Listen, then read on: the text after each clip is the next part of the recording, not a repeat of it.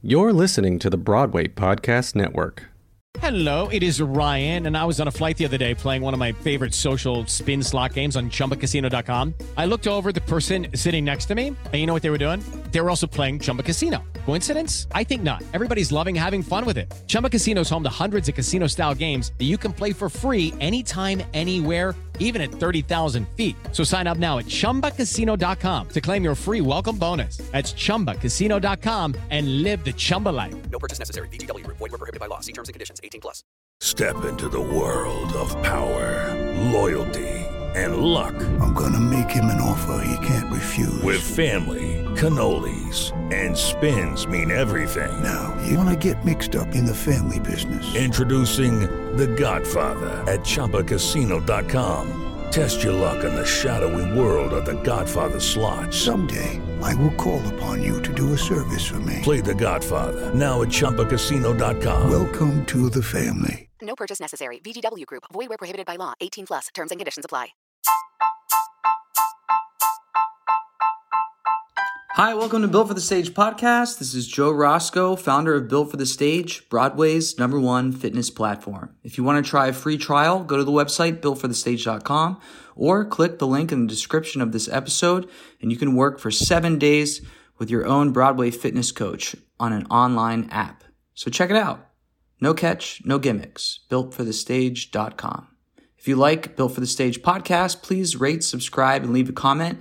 It'd be greatly appreciated. All right, please enjoy this conversation.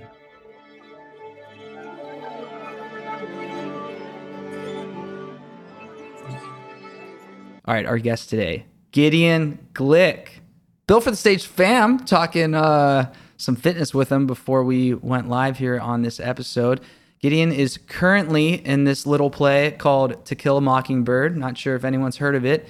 He's also been in significant other Spider Man Turn Off the Dark and Spring Awakening on the Broadway.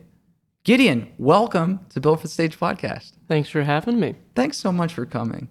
I really like you. I like it too. you know, honestly, we're going to hang out after this because I saw you in To Kill a Mockingbird last week. Got to chat a little bit, meet you in person for the first time because we'd just been chatting through the app, and it was thoroughly enjoyable. Got to see you backstage. yes, well, the feeling is mutual. You were great. Well, thanks. I'm not just saying that. I appreciate that. You know, I heard that your Tony nomination was a fluke, but they were wrong. I'm so glad. They were wrong. I'm you so, were so actually glad. good. You Don't you, believe the hype. you have some the ta- negative hype. You have some talent Well, up there. thank you. Thank you, good sir. I re- I hope I didn't like upset you, but so for all the listeners, we're backstage, and I don't know if it's. I mean, it's it's normal for people to be waiting at the stage door for actors, but there was a good amount of people there, more than you might see in some other uh, other shows. I don't know. I Is think it Jeff Dac- Jeff uh, Daniels? Is that why? Is it because of you? I think uh, it's Jeff. I think it's uh, Not Jack Daniels, the but Jeff uh, well, no. Well, this people wo- people will be in line for this Jack woman well, yeah right this woman in front of me getting her tickets was like is jack daniels going to be in the show because i really want to see him is he and he's like yeah jack's going to be in it and we shared a little laugh Well, Jeff Bridges is also sometimes people think they're coming to see Jeff Bridges. Oh man, yeah. the disappointment Well, or maybe Or maybe not. Maybe a pleasant surprise. Who knows? So there's a lot of people at the stage door either to see jeff or you i don't know the I think deba- that they're there to see To Kill a Mockingbird. Maybe. It's a very, very popular title. Maybe. It's a great book. It's a great movie. It's a great play. do kids still read it in school now Uh-huh. it's still going Oh, yeah. good for that book good i, I what was that s- seventh grade I think it depends on your school. Mine think- was seventh, but I've yeah. heard it can go all the way up to the tenth. I'm pretty sure seventh was for me. So, anyways, Giddy and I are walking out of the stage door from the inside of the theater to the outside, and I happen to exit first. So I come out, and there's the crowd of people, and they start cheering and, and clapping, and I like raise my hand. Thank you so much. Thank you for coming. And they're still clapping. And then finally had to be like, no, I'm, I'm not in the show. It's, it's this guy. Who do you think they thought you were? I don't. It doesn't matter. They don't know. You know, people. That's they what come. I'm saying. They're happy to go to, to Kill a Mockingbird. Yeah, they, they you come out there and they're like, "Who are you? Were you?" All right, I'll stop there. But that was really enjoyable for me. Well, I'm glad you got that experience. I mean, me too, because the show itself was, gosh, I mean, if I didn't have that experience afterwards, it would have just been a wasted night. I'm so sorry to hear that.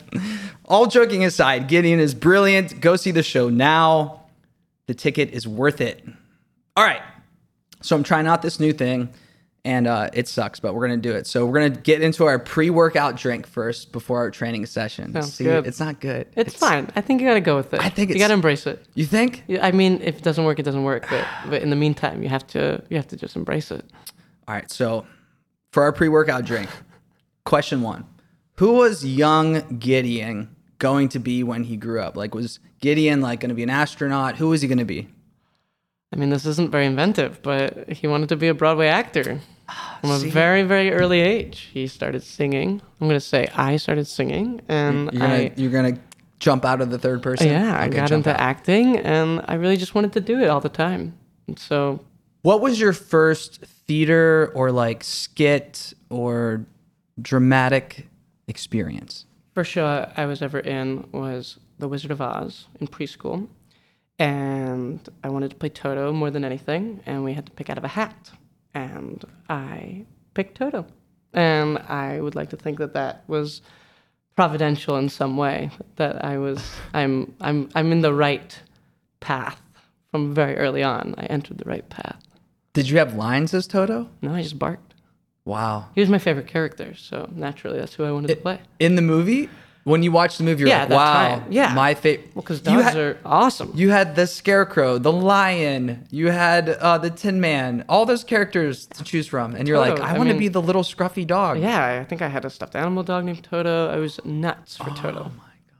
I mean, he was so cute. And you got to be Toto. And I got to play Toto. I wasn't as cute. What was your costume like? Oh, I mean, this is a preschool production. I think I had like a, a paper paper strip and then ears. Mm. That's it. With like what brown uh, jogging pants? I don't a even know what I wore. I don't know. I don't remember. It Can- was preschool. It was so long ago. Does anyone have photos of this? No, because I'm the baby of the family. So unfortunately, they all the babies never get photographs because the parents just- They were over it. They're so tired of it. They were over it. Yeah. Oh, poor Toto. That's hilarious. That's hilarious.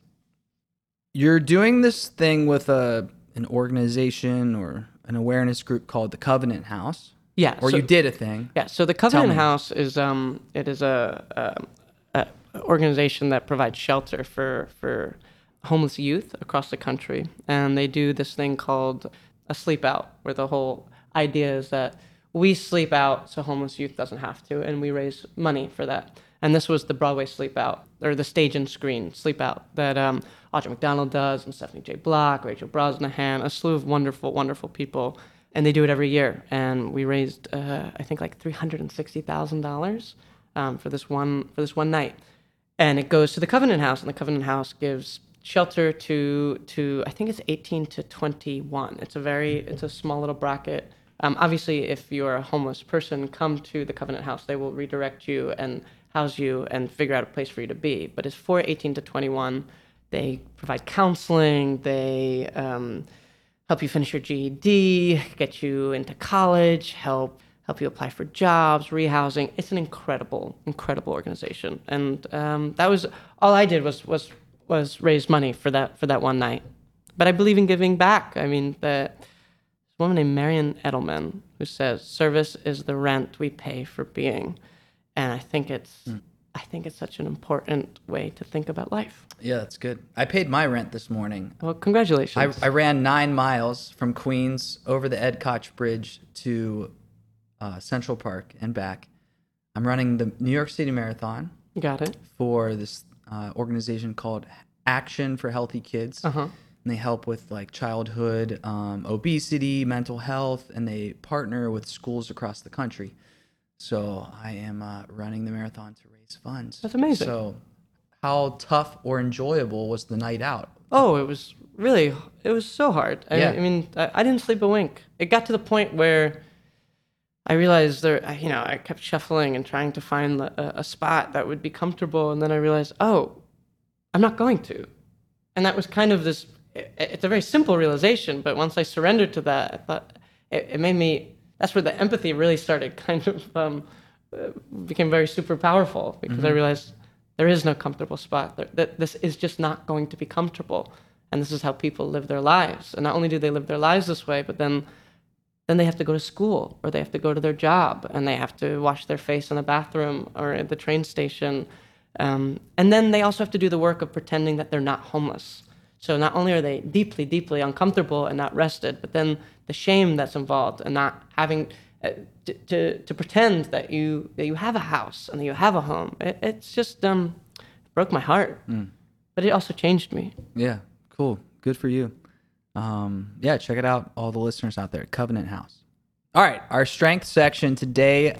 The question is going to be about your Tony nomination. Yes. Congrats in all sincerity. Thank you. That's amazing. It's really amazing. Yeah, it's good for you. So, Gideon plays Dill Harris in To Kill a Mockingbird, the show that we've mentioned um, 82 times so far today in the episode. It doesn't get enough press, so let's keep doing it. All right, let's keep pumping Yeah. it. I will. I will pump it for the gods on um on my Insta and all that. So, in another interview that I read with you, you said that you're you're naturally an anxious guy, Yes. and that the character of Dill is not. No. So, when you were developing the character, what choices did you consciously make to do?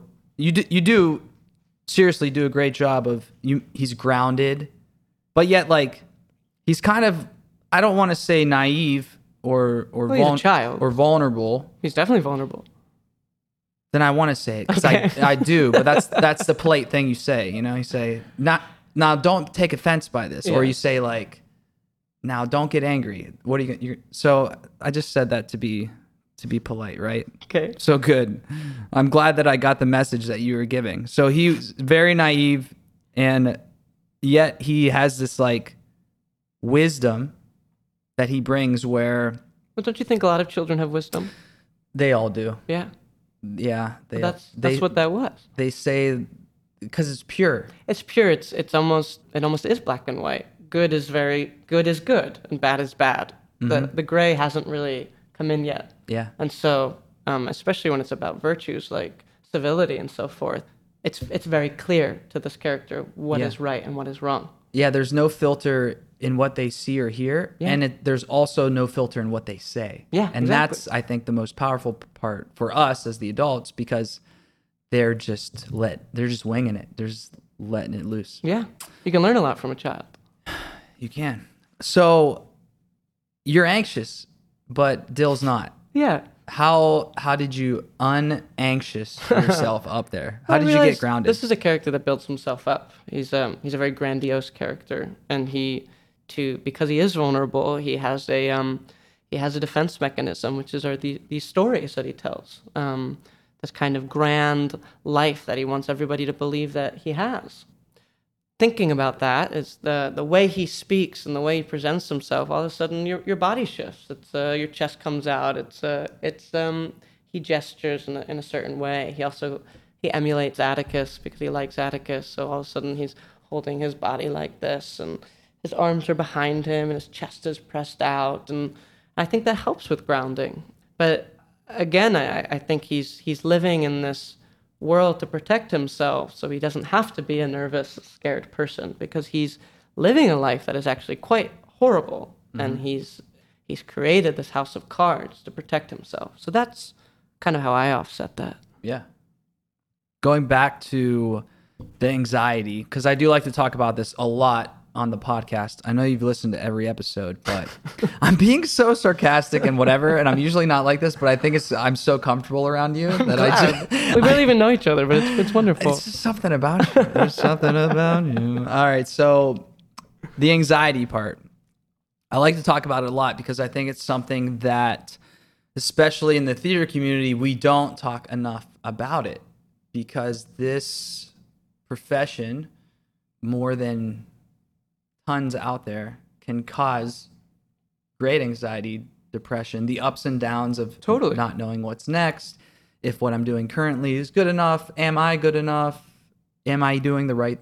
Should I even be acting at all? Um, how do you fight that on a day to day basis? Well, I think it's an ongoing battle.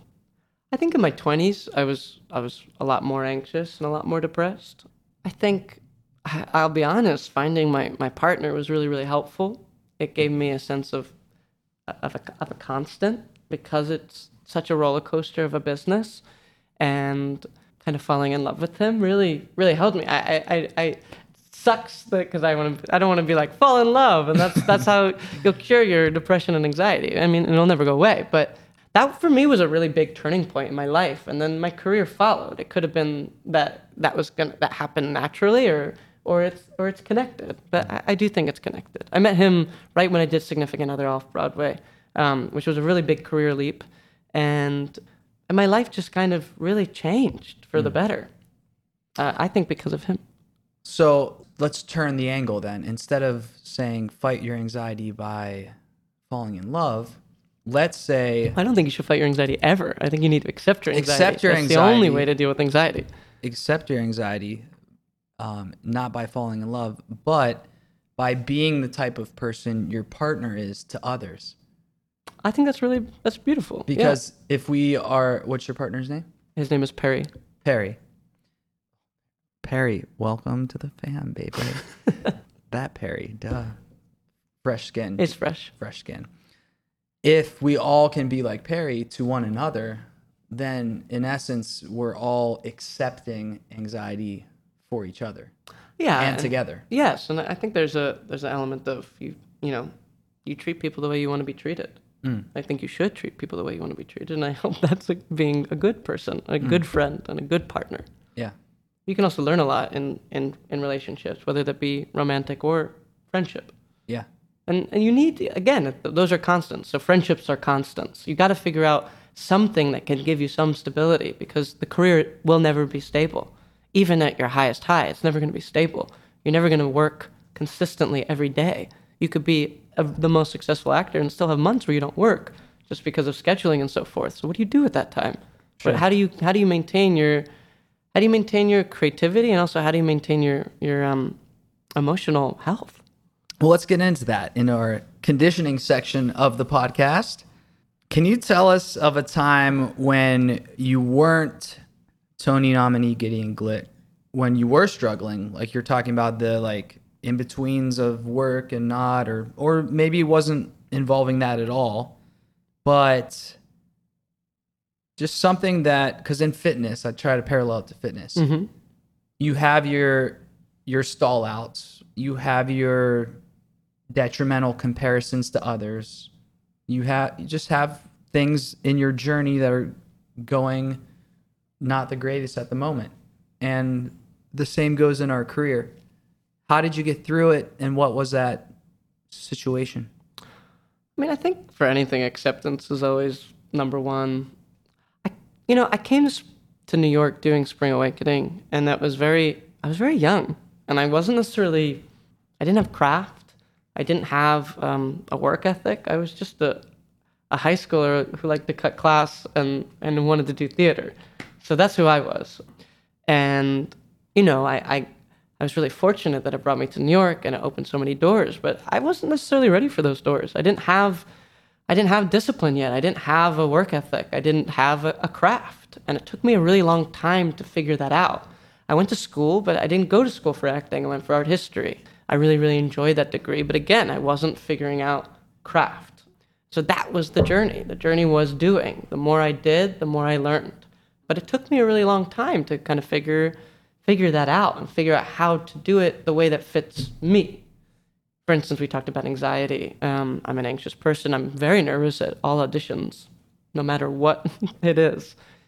It's a horrible, horrible thing to have to go through. People shouldn't have to audition all the time, but that's part of our business. Um, but again, it's about acceptance. So whatever I'm feeling in that moment, that's what you're bringing in. So even if you're playing the most suave, I'll never play a suave character, but if you are someone who's not uh, counter what you are, you got to figure out what it is you're feeling in that moment that you can bring to get that character to life.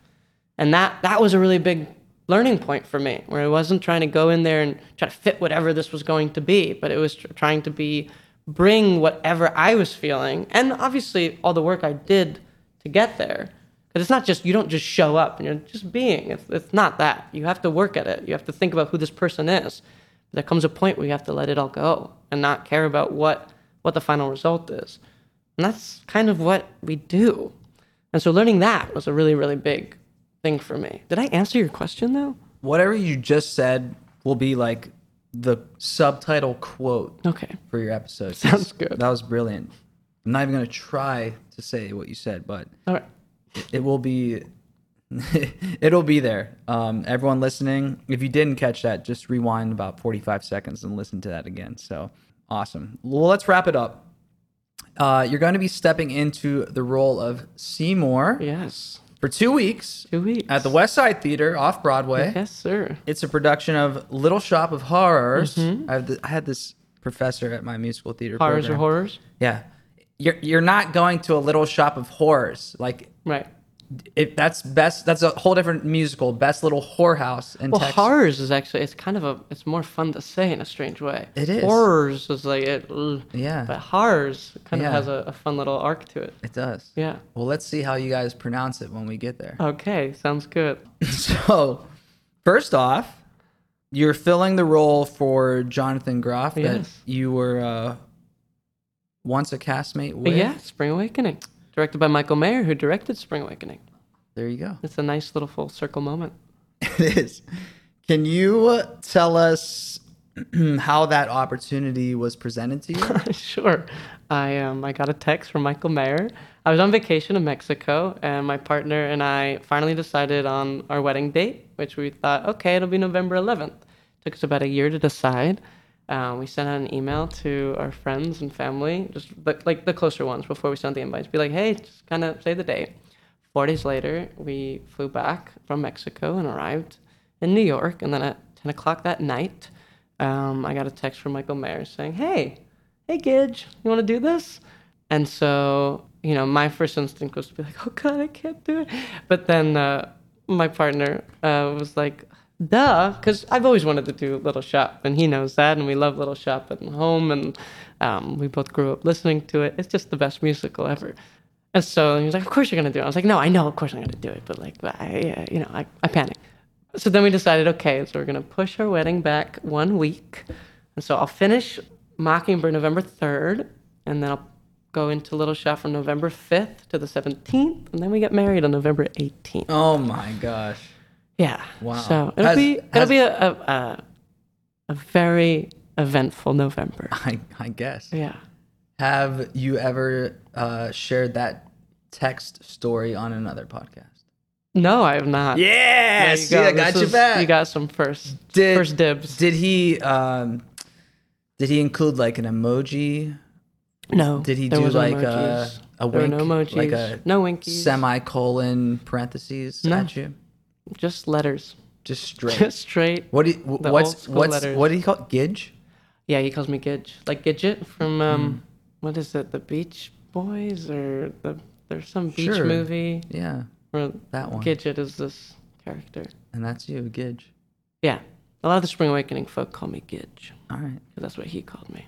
cool. Yeah. But I'm Uh, very excited. And I gotta say, I've, I've seen run throughs. It's an extraordinary production. And Groff is incredible.